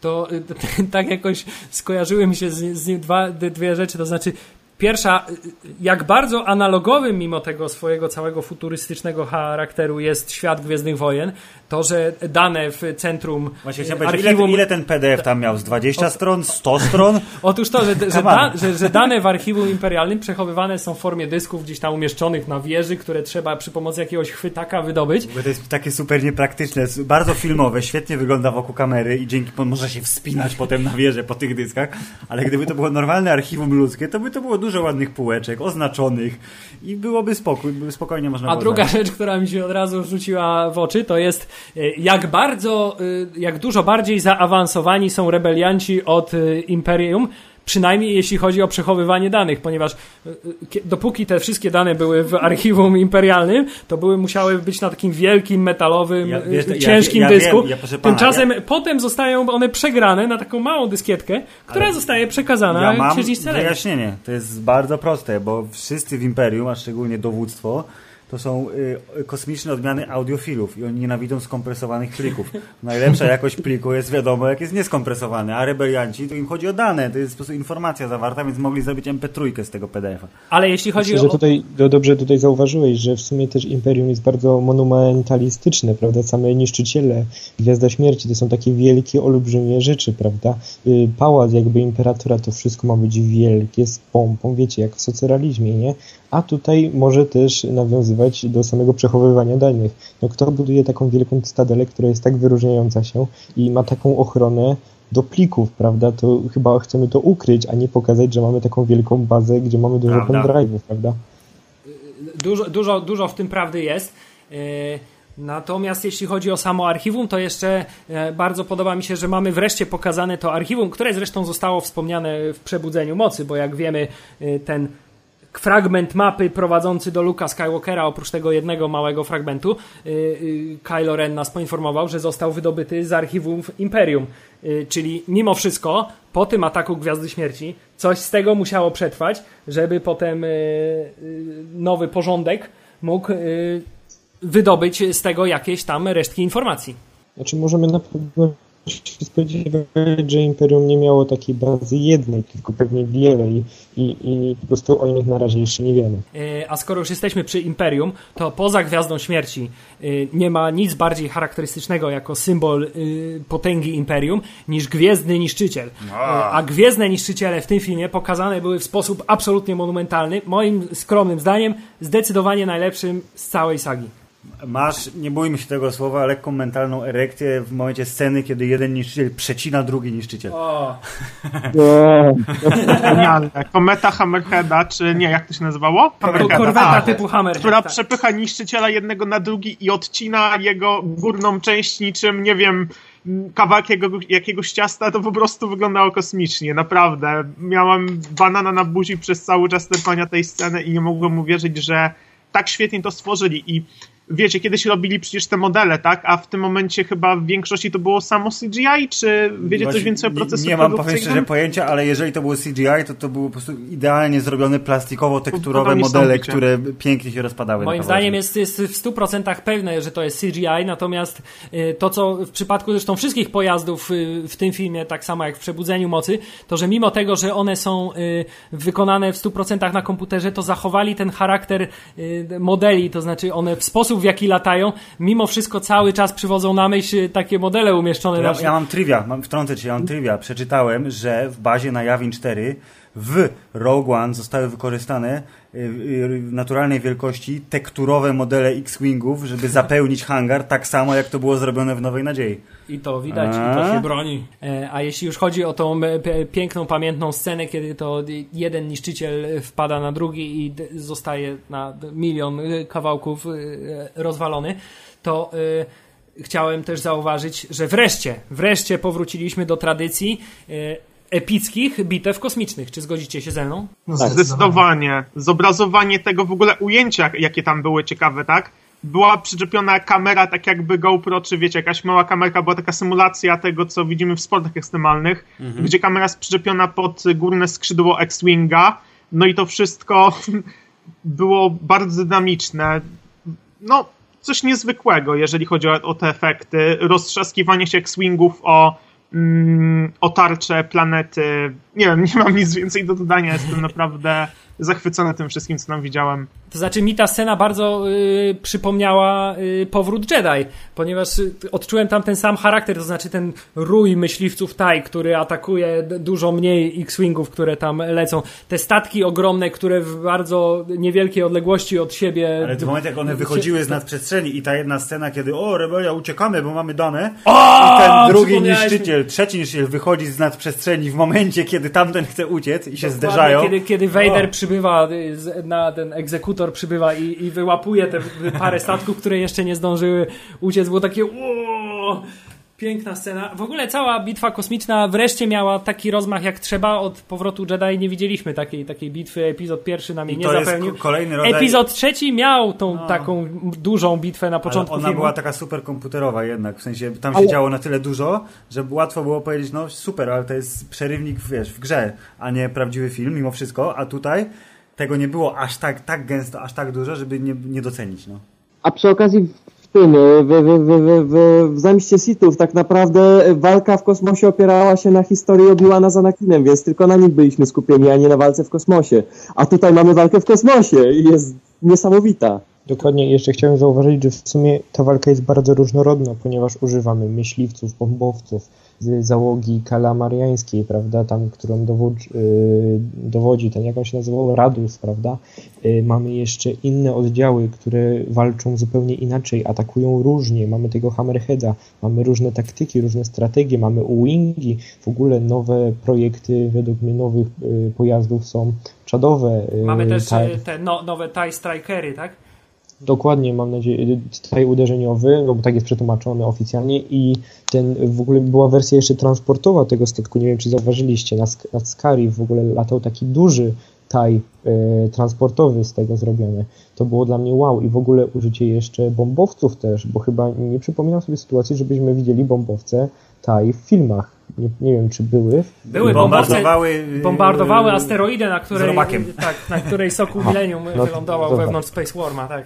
No to fajnie, no to zwracam honor, jednak tutaj się pomyliłem, ale było wow, bo było dużo tego, różnie i w ogóle wylot z tego, jakby, jak, jak wy to nazwaliście w ostatnim podcaście, pączka, tak? Tak, to, wylot z pączka. to, był, to był taki donat, tak. Y, to powiem tak, że ta polewa, znaczy nadzienie pączka, jak się wylało w rymie myśliwców, to była taka świetna scena, jak wiecie, tam chyba tysiące tych myśliwców wyleciało i to wyglądało tak fajnie. Ale to tak... też prawda, bo skala jakby samej tej stacji bramy, na zasadzie, o, jakiś mały korek, bo planeta była duża, a tu taki mały dzyndzel, a tu dodatkowo pokazuje jakby różnicę skali, planeta gigantyczna, stacja niby mała, ale tak naprawdę strasznie wielka w momencie, kiedy kamera była przy wylocie z tych hangarów i setki myśliwców na zawołanie w kosmos. Yy, ale myślę, że porównywalnie efektowna była tak naprawdę e, scena walki na powierzchni planety, co po raz kolejny mamy piękne tutaj, e, mi się to też skojarzyło oczywiście z powrotem Jedi. Całe szczęście tym razem za dużo miśków nie było, ale mimo wszystko motyw bitwa jedna się toczy w kosmosie na powierzchni tak, planety, tak, tak. toczy się jednocześnie druga równie ważna bitwa. Też zalesiona planeta, też, jednak w jakiś sposób. Tak, może bardziej tropiki, ale, ale jednak. I tutaj cała scena tej na początku dywersji, która się toczy na plaży, która potem przeradza się w stuprocentową bitwę, e, także robiła e, fantastyczne wrażenie. I tutaj, Kacper, o ile dobrze pamiętam, to e, ty w poprzednim odcinku miałeś to zastrzeżenie, że mm, został ci popsuty smaczek pod tytułem Base Malbus strzela z rakiety do AT, AT. do AT, AT nie SCT, ACT, tak, ACT I, i, i myślimy już, że to się powiodło, ale jednak on się z powrotem odwraca i strzela do niego, ale film jeszcze tym bardziej nas zaskoczył, ponieważ zanim tak on zdążył oddać, y, y, oddać strzał, to pojawiają się znikąd X-Wingi i mimo wszystko ratują sytuację, także tak nie do końca było to zespoilowane. Kolejna zmyłka ze zwiastuna, no. No w sumie zgodzę się. Tutaj y, zwracam honor Disneyowi po raz kolejny, że jednak w sumie zaskoczyli mnie w tym kinie. Nie spodziewałem się tego ani trochę. Ja myślałem, że już wtedy o, Base zginie, Base zginie, a jednak nie. Więc to było takie dla mnie Zginął? Który zginie? W którym momencie? Już teraz zginął? Właśnie... Ja na przykład myślałem, że Body odrzuci ten granat, że będzie ostatnia chwila bycia prawdziwym twardzielem. Tymczasem tylko spojrzał na granat smutnymi oczkami i hej, bye bye. Poświęciłem się, odzyskałem honor, jestem super też możemy tak zauważyć, ale w sumie pomyślmy sobie, jak bezsensownym działaniem było tego szturmowca, który rzucił ten granat w tamto miejsce, skoro kiedy wybuchł ten statek, to praktycznie zabił cały oddział. Y, ten statek, tamtych szturmowców, którzy tam byli. Przecież ten statek miał tak dużą eksplozję, że zabił spokojnie wszystkich w okolicy 50 metrów. Więc to było tak bezsensowne według mnie działanie, rzucanie takiego silnego To był ten głupi z oddziału szturmowiec, taki debil, co go zabrali na akcję, bo już skończyli im się ludzie w bazie. No, na pewno. Ale nie oszukujmy się, wiemy, że Imperium jakby z, zbyt dobrego pomyślunku nie, nie, sły, nie słyną. Tutaj może w tym filmie takim lekkim wyjątkiem okazali się ci gwardziści Krenika, którzy, y, no mimo wszystko, jak się pojawili, to zrobili dużo więcej zamieszania, w ten parę, paręnaście ich było, niż cała reszta potrafiła y, y, wcześniej. dużo bardziej zagrozili naszym rebeliantom. Ale jeśli chodzi o tą scenę, to ja jeszcze tylko zauważyłem, był ten taki moment, kiedy już rozłożyli te ładunki i się schowali za tymi skrzynkami, to trochę mnie, szczerze mówiąc, rozbawiło sposób, w jaki te skrzynki były rozmieszczone na tym e, lądowisku, czy tej platformie, na której oni Była się mapa postanowili schować. multiplayerowa Bo dokładnie to wyglądało trochę jak taki, y, taka y, plansza do paintballa, do gry w paintball, ewentualnie jak, jak jakaś mapa z Krótko mówiąc, filmowcy po prostu podłożyli materiał dla DLC do Battlefronta, no dokładnie. Mapa jest jest świe- świetny tekst według mnie, dokładnie miałem w, w tej chwili powiedzieć, po prostu y, mapa jest tak odwzorowana i tak by się chciało w nią zagrać. Zresztą od razu jak wróciłem z kina, to zacząłem w to grać, bo już po prostu musiałem sobie przypomnieć jak to wygląda. Czyli mamy kolejne piękne nawiązanie, to znaczy mamy nie tylko postaci z animowanych y, seriali, które się pojawiają i mamy tutaj po raz pierwszy crossover między animacją a filmem, ale też mamy tutaj planszę z gry odwzorowaną wewnątrz filmu. Instrukcja obsługi. Tak To jest. jest w sumie jeden do jednego. W sumie, e, chociaż działanie, jakie podejmujemy na DLC jest zupełnie inne e, niż misja, którą wykonali rebelianci tam i historia w DLC się toczy zupełnie inaczej, to jednak e, radocha, jaką wyzwala ta e, granie w to samo, co praktycznie widzieliśmy na ekranie jest czadowa. Nie powiedzieliśmy ani słowa o dwóch bardzo istotnych postaciach. Jedną jest oczywista dosyć postać, którą zostawimy na sam koniec, ale czy wy, tak samo jak 90% internetu po premierze filmu, stwierdziło, że K2SO jest najlepszym nowym droidem, jaki się pojawił w sadze? Jest przecudny. Uwielbiam jego dialogi, jego czarny humor. Rozładowywał napięcie za każdym razem, jak się pojawił. A cała sala po prostu wryczała ze śmiechu. To miałeś bardzo wyluzowaną salę. U nas było więcej nabożnego uwielbienia jednak chyba. Serio? Nie wszyscy klaskali, cieszyli się i w ogóle. Niesamowicie było, niesamowita atmosfera. Nie, klaskanie też było oczywiście, ale, ale spoko. Rozumiem, bo K2SO bardzo zapamiętałem go jako na zasadzie o, to jeżeli to ma być comic relief tak zwany, to to jest zrobiony w bardzo y, dobrym guście i wysmakowany sposób, bo nie jest przesadny i nie jest to Tak. taki ewidentny robot zabawka, który ma być potem, znaczy nie, nie oszukujmy się, będą go sprzedawać i będzie się sprzedawał świetnie, ale jako postać y, bardzo sensowna i y, tak jak wielu zauważyło tych, którzy mają pudełka y, z grami pecetowymi na półce, że jest to poniekąd odwołanie do słynnego robota ze słynnego Kotora, który był kiedyś złym robotem, a teraz jest powiedzmy, że dobrym robotem, czyli HK-47. Y, To jakieś, nie wiem czy celowo, czy niecelowo, ale echo postaci na pewno jest. Echo postaci jest, natomiast y, zdecydowanie mniej morderczy był mimo wszystko niż y, HK-47. Y, No przecież sam powiedział, że będę cię wspierał, bo Kasjan mi kazał. Ale zde, tak, zdecydowanie e, K2SO jest świetnie, tak jak już zresztą też wspominałem kiedyś, wpasowany w ten film, ponieważ to jest tak naprawdę C-3PO z poprzednich filmów, tylko tak samo jak cały ten film jest trochę taki twist ma mroczny w porównaniu do normalnego filmu Gwiezdnowojennego, tak samo tutaj mamy taki po prostu y, C-3PO y, w wersji morderczej, no. No i tak, poza tym na tyle dobrze go zbudowali na tyle fajna jest postać, y, tu oklaski dla Alana Tudyka, który podłożył głos pod y, komputerowego robocika, że w momencie, kiedy też się poświęcił dla sprawy, to jednak tak... Wzruszenie było. No, troszkę w środku mi się ścisnęło. Znaczy właśnie, ja chyba jego śmierć naj, najbardziej przeżyłem. Mam to samo, chyba się najbardziej przywi- przywiązuję do Jesteśmy Kate'u. straszni, ku- płaczemy za robotem, Jak wiadomo, prawdziwych mężczyzn najbardziej wzrusza śmierć robota i małego pieska. Tak, to jest oczywiście Jeszcze o- chciałem, oczywiste. chciałem jeszcze coś takiego powiedzieć, że y, znowu Łotr 1 okazał się jedną z takich zabawniejszych y, części Gwiezdnych Wojen, jeśli chce, chcemy tak zauważyć ilość żartu i ich jakość w ogóle, bo liczba gagów, na przykład kiedy Jyn Erso zabija robota, który jest taki sam jak Keiso, y, Keituso, to, to było tak śmieszne według mnie i w ogóle wszystkie gagi z nim związane i ogólnie całe żarty były chyba miały taką samą ilość, jeśli podsumujemy całą oryginalną trylogię. I trzeba przyznać, że nie, by, że nie były to gagi takie zupełnie slapstickowe, tylko jednak był to y, humor tak tro, pół, półkę wyżej, bym to tak, Tak, no był uzasadniony fabularnie i miał sens w obrębie danej sceny.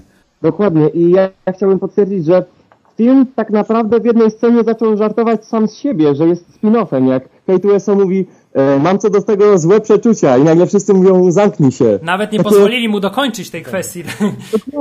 To, to, jest, to jest właśnie w stosunku do nie dość, że po prostu jeszcze, że spin-off, że żartujemy sobie, bo jesteśmy spin-offem, niby jesteśmy Gwiezdne Wojny, ale jesteśmy spin-offem, więc tego nie powiemy do końca. Całe szczęście to mrugnięcia okiem nie były na tyle silne, żeby e, wyciągnąć, wyrwać z fabuły filmu, e, tylko były dobrane w taki bardzo umiarkowany sposób, który e, podkreślał jakby właśnie to, że to jest spin-off, ale nie powodował, że traciło się tą imersję.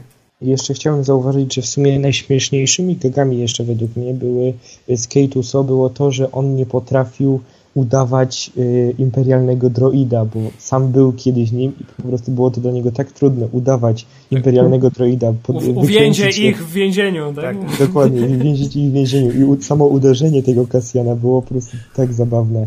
To świetne żarty były. To było echo trochę, oczywiście naciągane pewnie, ale ja sobie tak to zinterpretowałem, echo tego, co Han Solo robił w momencie, kiedy rozmawiał z panami przed uwolnieniem księżniczki Lei, a co tam u was? To jest jakby ten typ dialogu, tylko że było oczywiście face to face. Dobrze, i został nam jeszcze y, jeden bardzo ważny element, który chyba wszyscy wiemy o czym, a właściwie o kim chcemy teraz powiedzieć. Jest to odpowiedź na pytanie odwieczne, które się pojawiało za każdym razem, kiedy była mowa o spin-offie, że w filmie będą Jedi. Myślałem, że powiesz, że to jest na odwieczne pytanie, kto jest ojcem Luka Skywalkera. okay. Tak, oczywiście mowa y, o y, panu, jak to teraz odmienić? Darcie Vader, Vaderu? Dariusz Vaderu. Dariusz Vader, pan Darth Vader, który wiedzieliśmy od długiego czasu, że pojawi się w filmie. Były teorie różnorakie, to znaczy, że pojawi się tylko na chwilę, że prawie nie będzie go widać, że będzie miał znaczną rolę, to znaczy, że pokaże na czym polega potęga ciemnej strony.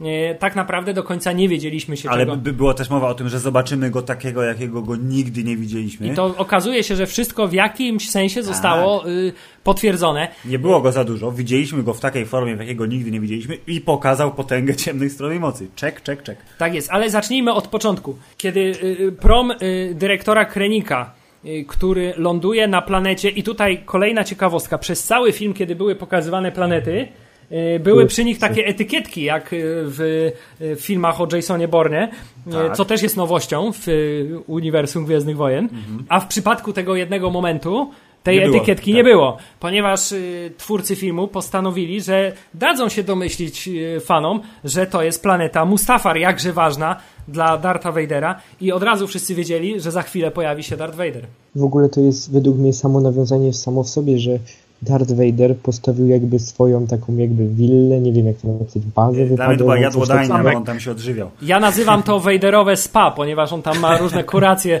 y, lecznicze. Jak najbardziej według mnie to jest słuszna nazwa. Postawił ją w miejscu, gdzie tak naprawdę nim się stał, więc to jest według mnie w jego postaci, to tak robi taką głębię, że w miejscu jakby swojej klęski, swojego powstania stawia coś takiego wow. Ja się właśnie zastanawiam, ponieważ w, w, wielu książkach i, i, i y, oczywiście ze starego kanonu było wspominane, że to, co utrzymuje Dartha Vadera jakby w sprawności i przy życiu jest ta ciągła, y, on się żywi ciemną stroną poprzez tą nienawiść, którą y, odczuwa cały czas do w sumie całego świata. I zresztą były tam sceny, że próbuje zdejmować ten hełm i przy pomocy potęgi ciemnej strony mocy się utrzymywać przy życiu bez, bez tego całego jest ustrojstwa. Ba, ba, bardzo dobre wtrącenie na szybko z filmiku, gdzie e, obsada e, Rogue One odpowiada na pytania z Google'a, to znaczy, że czy, czy Darth Vader je. To znaczy, nie, ja się odżyłam strachem ludzi ciemną stroną mocy. I to, I to by się zgadzało. I to też bardzo y, ważne by było, że on właśnie tą swoją siedzibę, swoje lokum umiejscowił w tym miejscu, któremu pozwala cały czas przeżywać ten właśnie moment klęski i to e, bardzo fajne. E, co prawda nie było to powiedziane wprost, że to jest Mustafar, ale wiem, że potem Pablo Hidalgo na Twitterze już oficjalnie w 100% tak, potwierdził tak, że to było na Mustafar i że on tam ma swój e, pałac, willę, spa, jakkolwiek to nie, nie nazwiemy. To, co też ciekawe dla mnie było, to, że y, kiedy widzimy Vadera zanurzonego bez absolutnie żadnego stroju w tym y, bakta tanku, to y, że jakby chronią go y, imperialni gwardziści, czyli słynne czerwone mundury, które do tej pory zarezerwowane były tylko dla imperatora. Ale dwóch tylko mu pożyczył. A imperator miał sześciu, więc wiesz. Więc jest to pewnego rodzaju jakiś taki chyba jeszcze wzrost rangi Vadera w szeregach imperialnych, nie sądzicie? A to szczerze powiedziawszy, ja jestem takiego zdania, że Vader jeszcze w czwartej części był bardziej takim y, przydupasem za przeproszeniem Tarkina i y, dosłownie nie mam żadnej teorii na, na, na, na, na, na, na tych gwardzistów, aczkolwiek moje, moje skojarzenia ze względu z Vaderem są takie, że Vader jeszcze chce znaleźć się w tej hierarchii. On jeszcze nie jest na samych wyżynach, jak w Imperium kontratakuje, kiedy po prostu zabijał każdego, kto wpadł w oko, ale, ale tu jeszcze nie jest tej rangi i dosłownie nie wiem, co powiedzieć na ten temat. To jakby się nie zgadza z tym, co się dzieje w tej części. Tutaj myślę, że pomocna bardzo by jest książka o Tarkinie pod tytułem Tarkin, y, już z nowego kanonu, gdzie właśnie ten taki y, konflikt interesów między Tarkinem a Vaderem, a także innymi imperialnymi y, urzędnikami jest bardzo mocno zarysowany i tutaj faktycznie potwierdza to te twoje słowa, że jest tutaj jeszcze taka przepychanka, jeśli chodzi o ważność y, tych dwóch postaci w szeregach y, Imperium. Y, Mustafar w ogóle pojawiło się przecież w Star Wars Rebeliantach. To było więzienie chyba takie do przesłuchań specjalne, ponieważ tam y, Kanan był chyba w pierwszym sezonie był tam przetransportowany, więc to fajnie, zgadza nam się, że tam baza do przesłuchań i to by się zgadzało. Wader, no spoko. Lubi, lubi przesłuchiwać, jak wiemy. E, I jeszcze oprócz e, imperialnych gwardzistów, e, też Vader miał swoich takich, nie wiem, jak to nazwać, no, sugusów, którzy tam To był kustosz taki. tak, i ta postać z kolei tego takiego starszego gościa w kapturze bardzo mi się z kolei skojarzyła też z powrotem Jedi, kiedy Imperator miał tych takich swoich cichych doradców, którzy gdzieś tam się wokół niego kręcili. I to też jakby ten, ten sam typ postaci mi się wydawał.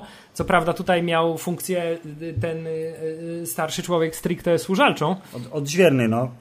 Panie, przyjechał gość. Proszę. Ale tak naprawdę to, co najważniejsze w tej scenie, to jest to, że widzimy Vadera bez y, y, maski, bez stroju, który kuruje się y, w bakta tanku ca cały zanurzony.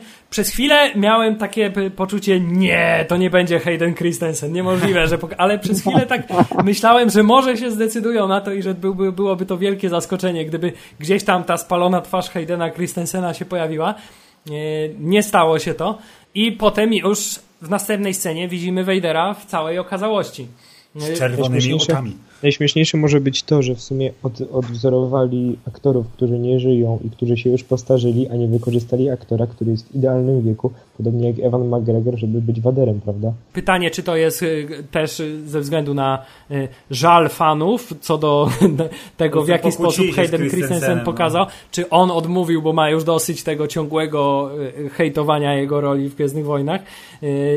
To Może, może być taka sytuacja. Ja bym był bardzo za tym, żeby Hayden Christensen nawet tylko i, i wyłącznie w ten strój Vadera ubrany gdzieś tam się kiedyś pojawił. No, nie, nie byłoby to złe. Chociaż z tego co wiem, no, w epizodzie trzecim był chyba troszkę za niski na Vadera, więc on musiał jakieś nosić buty na strasznych koturnach, żeby, żeby dorównać y, wysokości Davida Proza. Nie, Więc mogło być to trochę niewygodne w tym przypadku. Ja gdzieś rok temu czytałem, że Hayden Christensen pojawił się właśnie na planie tego filmu i kto wie, może możliwe. Czyli może zagra. jednak, może jednak moja teoria, że to tak naprawdę było on, tylko tego nie pokazali, jest prawdziwa. E, Ale w następnej scenie po raz pierwszy w tym filmie i po raz pierwszy mm, e, od e, epizodu trzeciego słyszymy prawdziwy w filmie gwiezdnowojennym głos Dartha Vadera w A. nowych kwestiach. Ach, I tutaj James Earl Jones, jak zwykle, on po prostu jest Darthem Vaderem w każdym słowie, nieważne co robi. E, Ale czy czuliście jakąś różnicę w jego głosie w stosunku do starego Vadera? Właśnie w przypadku Rogue One y, wydaje mi się, że nie było żadnej różnicy, ale w Rebeliantach y, Vader y, dość dziwnie brzmi, mimo że głos też podkłada James Earl Jones, więc y, przy Watche dźwiękowcy spisali się no, troszkę lepiej. I tutaj mamy piękny dialog, który się toczy między dyrektorem Krenikiem i Vaderem, w którym no Vader absolutnie pokazuje ostatecznie, y, że tutaj chyba chodziło bardzo o to, że żeby mieć w pamięci, oglądając Rogue One, mieć w pamięci tą scenę narady imperialnej z Nowej Nadziei, kiedy y, y, Vader poddusza y, y, nieprzychylnego oficera mu, to tutaj mamy no, absolutnie kopię tej sceny, czyli ulubiony chwyt Vadera. A jeszcze na żarcik się zdobył, już nie udław się swoją ambicją. Tak jest, właśnie nowy, nowy one-liner w wykonaniu Vadera i to taki, który prawdopodobnie też przejdzie do stałego użytku. jeszcze tutaj jedna rzecz, że jeśli wspomniałeś o tej Radzie na Gwieździe Śmierci w czwartej części, zauważyłem na pewnych tam różnych forach internetowych, że w czwartej części jest jeden stołek wolny na Radzie i jest to koło, koło takiego białego chyba Jularena, albo nie jestem do końca pewien czy on, ale on ma biały, y, biało, biały mundur i jest ogólnie siwy i koło niego jest puste miejsce i ludzie się doszukują tam miejsca dla Krenika i to może być ciekawe powiązanie i odwołanie w ogóle się do Nowej Nadziei, że to być może właśnie miało być jego miejsce. Jakże mi się podoba ta teoria. Takie niby zalepenie dziury fabularnej. Ciekawe strasznie. Nie słyszałem o tej jest świetne. I jeszcze mam taki, y, jeszcze taką wstawkę, że mam nadzieję, że y, tam w Lucasfilmie myślą i w Disneyu, że nagrali mnóstwo kwestii y, teraz, póki James żyje w ogóle, no bo w sumie nie oszukujmy się, to jest już dosyć leciwy gość i mam nadzieję, że nagrali tyle kwestii, ile się da, nagrali każde słowo i po prostu będą mogli to wykorzystywać w nieskończoność. Chciałem powiedzieć tylko, że to taka trochę by była może niezręczna rozmowa na zasadzie Słuchaj James, no. wiemy, że już długo nie pociągniesz, więc teraz zamkniemy cię w studiu na dwa tygodnie i będziesz nagrywał wszystko, co ci każemy mówić. Ja myślę, że oni mają taką technologię jak w CSI, że wystarczy nagrać siedem kluczowych słów, z których da się odtworzyć dowolne zdanie. E, tak, ale jeśli chodzi o Darta Vadera w tym filmie, no to nie pojawia on się tylko w tej jednej scenie, której e, prowadzi dialog z Krenikiem i mówi masz za dużo stary ambicji, musisz trochę przystopować, tutaj cię podduszę, żeby tak się stało e, i zostawia go y, no trochę jednak mimo wszystko zdruzgotanego ale pojawia się też w drugiej no, scenie, którą ja zasadniczo nieskromnie nazwałem y, mokry sen fanboya. Bo chyba wszyscy liczyliśmy, że zobaczymy coś takiego od samego początku, jak tylko usłyszeliśmy, że Darth Vader się w tym filmie e, pojawi. I Ta scena trwała, mamy, nie wiem, z 15 sekund, tak, 20 sekund. mamy takie samo życzenie, żeby było dłużej. Tak jest, ale zawierała sobie wszystko to, co powinna. Pierwsza rzecz, którą, na którą zwróciłem uwagę, co jest bardzo prostym zabiegiem, ale w momencie, kiedy e, Vader pojawia się w Nowej Nadziei, to jest ten sam piękny biały korytarz, który widzieliśmy w Łotrze 1, to tam jest czarna peleryna, czarna maska, czarny strój wokół tej bieli, a tutaj w momencie, kiedy Vader zanim się pojawił, to jeszcze ten taki czarny dym, to po prostu jak taki mrok by się wylewał, po prostu Mordor wjechał na ten statek i moment zapalenia miecza, bo to było oczywiste, że skoro jest czarno, to, to musi być, być ta miecz, czerwień. Tak? To automatycznie w momencie było wiadomo, że o Jezus Maria, Allahu, zaraz będzie masakra. Czy ta scena... zauważyć, tak. oprócz mówienia, że to jest jak to jest świetna scena, bo oczywiście się tym, z tym zgadzam, ja tutaj zauważyłem takie małe mrugnięcie do e, filmu innego Garetha Edwarda, Edwarda do filmu Godzilla, bo tak samo umiera chyba matka właśnie tego głównego bohatera w Godzilli. Właśnie zamk- tuż, przed nią, tuż, tuż, przed nią się zamykają drzwi, prawda? Więc yy, i ona właśnie też nie może się wydostać, podobnie jak ci rebelianci. I myślę, że to jest taki mały smaczek od Gereta i no, myślę, że mam nadzieję, że to prawda. Jeżeli będzie więcej niedomkniętych drzwi, ale w krytycznym momencie, to znaczy, że tak. To był zabieg. tak, ale co, co widzimy? Co robi ten Vader? Panowie, czy wy pamiętacie to? Czy to było tak dużo ekscytacji, że nawet ja, się Ja pamiętam, bo na Reddicie jest nagrane z chińskiego kina i sobie obejrzałem to później, e, co zresztą obejrzę bardzo chętnie drugi raz w kinie, ma się rozumieć, ale wszystkie rzuty, cięcia, zgniecenia, podbicia pod sufit. I... My tak trochę przed filmem po cichu liczyliśmy i Wojtek, tutaj nasz redaktor naczelny też, że Vader będzie jednak maczał palce w śmierci naszych głównych bohaterów w jakiś sposób, ale teraz, kiedy o tym myślę, wydaje mi się, że rozwiązane zostało to w sposób tak. tak. dużo bardziej sensowny, e, bo kiedy już tam w, w, w pewnym momencie mamy informację i powiadom Lorda Vadera, to już wiemy, że się będzie działo, mimo że do, mm. do mhm. tej samej sceny jest jeszcze bardzo dużo czasu ale y, sam fakt, że widzimy y, Vadera, no rzeczywiście, jakiego jeszcze go nie widzieliśmy, każe nam, y, nam myśleć, że gdyby chcieć oczywiście uzasadniać to, że owszem, film, który powstaje 30 lat później, może być spójny z tym, co było wcześniej, to że we wszystkich poprzednich swoich występach Darth Vader strasznie się powstrzymywał. Bo to, co tutaj prezentuje, mhm. jest jakimś totalnym, absolutnym y, mistrzostwem y, ciemnej strony. God of War. Otóż to. I jego pojedynek z Luke'em Skywalkerem w Imperium kontratakuje stawia w zupełnie jakby innym świetle. On się już... Ale on tam zadyszki dostał i nie mógł tak strasznie, wiesz, poza tym walczy z synem. Kurde. No dobrze. No. Y, tak czy siak, to co on tam wyprawia jest świetne. Fantastyczny motyw pod tytułem podnosimy mocą człowieka do sufitu, a następnie przechodząc za nim machnięciem miecza przecinamy... Y, y, a, przepiękne. I sam fakt, że po raz kolejny widzimy, jak przy pomocy ręki Vader y, odbija, w tym wypadku odbija, nie pochłania, tylko odbija strzały z blastera, a następnie jednym ruchem ręki wszystkie blastery wyrywa. Y, I ten moment, kiedy miecz świetlny przewierca Przebija się, drzwi, tak. przebija te drzwi, no wspaniała scena. A y, już w ogóle plakatowa scena i scena, która jest totalnym materiałem na tapetę komputerową, to jest to ujęcie, kiedy Vader stoi y, na tej rampie i, i, i patrzy na odlatujący tam tych cztery.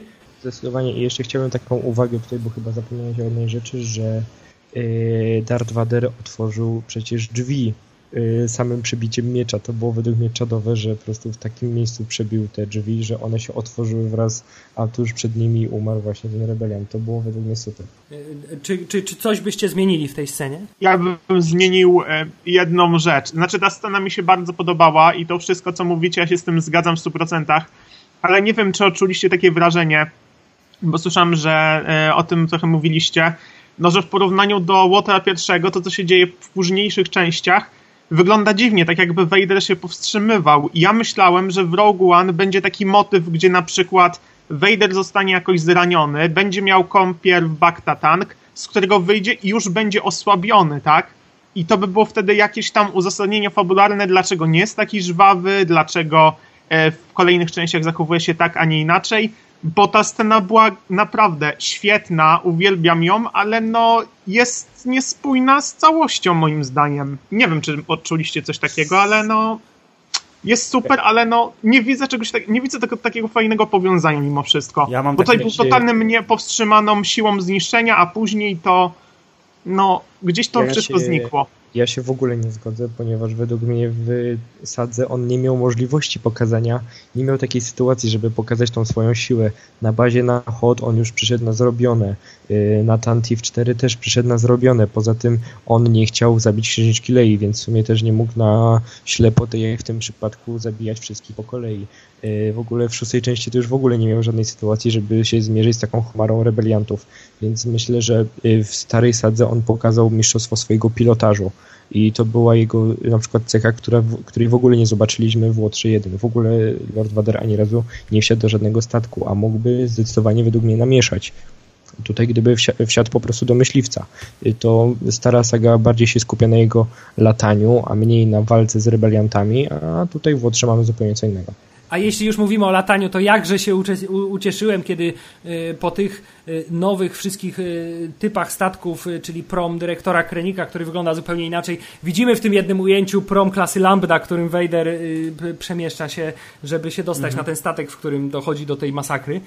Jakże ja się ucieszyłem, że to jest właśnie prom klasy Lambda, że mamy po raz kolejny nawiązanie i spójność ze starą trylogią. A, a propos tego, co ty mówiłeś, to może jest to po prostu najprostsze rozwiązanie. Y, Vader w starej trylogii bardzo chciałby też y, wyczyniać takie rzeczy, ale niestety rozwój technologiczny mu jeszcze w latach 70. i 80. na to nie pozwolił. Y, Oczywiście jest to mało tak, no. satysfakcjonujące rozwiązanie.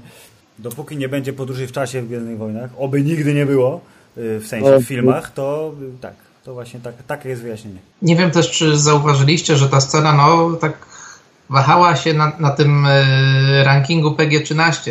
Nie wiem, czy film e, jest przeznaczony dla najmłodszych. No tak, gdyby, gdyby tam było w tym korytarzu trochę jaśniej, to już by tego PG-13 pewnie nie obronili. Tutaj myślę, że oświetlenie zostało dobrane też Tak, trochę adekwatnie. celowo w tym celu, ale ja, ja mam, ja mam y, te takie te inne jeszcze spostrzeżenie co do tej sceny, bo dla mnie ta scena była takim elementem, który miał wszystkich takich nieprzekonanych co do tego filmu fanów y, sprawić na zasadzie nie podobała wam się do końca fabuła tego filmu, nie podobało wam się tempo rozwoju To macie akcji, teraz. to macie na koniec scenę, która sprawi, że o wszystkim złym, co mogliście sobie w trakcie seansu wymyślić, zapomnicie natychmiast, bo macie siekającego Vadera, czyli coś, o czym wszyscy marzyli od wielu, wielu, wielu lat. Y, I można powiedzieć, że to taki chwyt dosyć prosty, Ale Piekielnie skuteczny. piekielnie skuteczny. Ja się dałem złapać, wy, wy pewnie też. Ja się dałem złapać ze względu na to, że ja nie chciałem dostać takiego Vadera w tym filmie. Powiem to szczerze. Ja chciałem dostać Vadera i jego moment, dlaczego jest taką maszyną do zabijania. Ja chciałem dostać taki wewnętrzny dialog Vadera, dlaczego on taki jest. Ale ta scena sprawiła, że całkowicie o tym zapomniałem. Ja się czułem jak małe dziecko oglądając to. A po tej scenie następuje jeszcze jedna scena, która jest no już, już bardziej, nie chcę powiedzieć oczywistym, ale y, Idealne zakończenie tak, takiej ide- fabuły. idealne zakończenie Filmu. fabuły tego filmu y, i takie zupełnie w 100% bezpośrednie już odwołanie do Nowej Nadziei i tego, że ona się za chwilę toczy, to jest sam fakt, że ostatnie słowo tego filmu to jest nadzieja właśnie, wypowiadane przez komputerową księżniczkę Leję, ale jednak przez księżniczkę Leję, E, to już bardziej symbolicznie zakończyć filmu Ja moim się bardzo zdaniem się nie cieszę, dało. że to jest ile? 5 minut, 10 minut przed początkiem Nowej Nadziei. Bardzo dobrym momencie. Myślałem, że będzie większa przerwa, tym niemniej, e, znaczy tymczasem super. Wyszło super. Były tam pewnego rodzaju takie przewidywania, że i też jakiś tam taki fałszywy wyciek, że się kończy wręcz sceną z Nowej Nadziei, to Aha. znaczy, że jest y, y, odtworzona ta scena z Pościgu. korytarza, nie, ta Aha. scena strzelaniny w korytarzu i że to się tam kończy, tylko że jest pokazana z perspektywy księżniczki Lei, coś takiego. Y, To rozwiązanie było Lepsze. dużo lepsze, Tak. dużo bardziej symboliczne y, i zostawiło nas z takim wow na koniec. Teraz przyznajcie się, czy macie w planie drugi seans, bo ja, ja nie będę oszukiwał, my z Hubertem jak najbardziej tak. Drugi, trzeci, panowie, błagam was. Dob- Koniecznie. Ja, ja Tak, no, no, no na To- pewno. No to bardzo się cieszę. To teraz y, z racji tego, że chyba obskoczyliśmy już wszystkie możliwe aspekty tego filmu, y, zapraszam serdecznie y, po, po kolei. Pa- Panowie, jakbyście byli jednym zdaniem podsumowania, no dobra, dwoma, trzema jak się rozpędzicie. Water 1. Jaki to film? Świetny i wszystkim go polecam, laikom jakże i fanom, ponieważ mnie usatysfakcjonował w 100%. Ja jako fan uważam, że to jest film dla fanów tak naprawdę i również uważam, że świetnie otwiera uniwersum tak naprawdę. Dzie- Taki film sprawia, że chcę oglądać dalej następne spin-offy. Tak, to na pewno film dla osób, które Gwiezdne Wojny po raz pierwszy zobaczyły w 77 roku. No ta Czyli masa nawiązań robi swoje, nostalgia, wszystko tak dobrych proporcjach przedstawione, że no trzeba to zobaczyć. Jest to prequel, na który, na który wszyscy czekali. To jest piękne podsumowanie. bardzo podsumowanie. Krótko mówiąc, to jest film, który y, złagodzi ból dupy tych, którzy byli zasmuceni epizodem siódmym i nagle powiedzą, o wow, super Gwiezdne Wojny, a ci, którym się podobał epizod siódmy, to powiedzą, to jest przynajmniej tak samo dobre jak epizod siódmy. Hubert, chcesz podsumować Łotra? Tak, jest taki teraz trend w internecie, że y, y, y, zewsząd się słyszy komentarze, że jest to film lepszy niż Przebudzenie Mocy. Na mnie aż takiego wrażenia jak Przebudzenie Mocy nie zrobił, ale to prawdopodobnie tylko i wyłącznie Kolejność. ze względów emocjonalnych, tak. Y, Natomiast zdaję sobie sprawę, że jest to zdecydowanie jako film dzieło dużo bardziej pełne niż Przebudzenie Mocy. Dużo ba bardziej się broni jako sam film, mimo oczywiście jakichś tam skaz fabularnych, klasycznych dla takiego kina przygody. Y, Ale to, co najważniejsze moim zdaniem, to to, że ten film pokazał, że y, uniwersum Gwiezdnych Wojen jest absolutnie świetnym materiałem na filmowe spin-offy i historie poboczne y, i każe z niecierpliwością czekać na kolejny bardzo trudny zresztą temat, to znaczy film o Hanie Solo, który będzie, myślę, dla tego uniwersum jeszcze trudniejszy, ale y, prognozy są w związku z tym bardzo, bardzo dobre. Ja się zgadzam. y, Spin-off lepszy niż należało oczekiwać po wszystkich informacjach w czasie produkcji. Dokrętki, y, wtrącanie się producentów. Ojeju, nie wiemy, czy ten scenariusz nie będzie przepisany w całości w trakcie kręcenia filmu. Wyszło na bardzo dobre, świetne momentami y, i to jest film, który godzi fanów starych, nowych. Wszyscy spotkamy się przy jednym wielkim ognisku, będziemy śpiewać Kumbaya. Ja jestem bardzo ucieszony, że y, tak jak to zwiastuny zapowiadały, film jest bardzo ładny wizualnie i kadry niektóre są zupełnie nie gwiezdnowojenne, ale bardzo ładnie odświeżają spojrzenie na starą, nową trylogię. I jeżeli tak mają wyglądać kolejne spin-offy, to ja nie mam nic przeciwko, żeby co roku był kolejny na zmianę. Epizod, spin-off, epizod, spin-off, dopóki nam się nie znudzi. A co? Tym pięknym, optymistycznym akcentem zakończymy y, pierwszy super crossover y, oficjalnego podcastu serwisu Star Wars.pl i waszego ulubionego popkulturowego Hammerzeit podcastu na www.hammerzeit.pl. Panowie, bardzo serdecznie wam dziękujemy za spotkanie.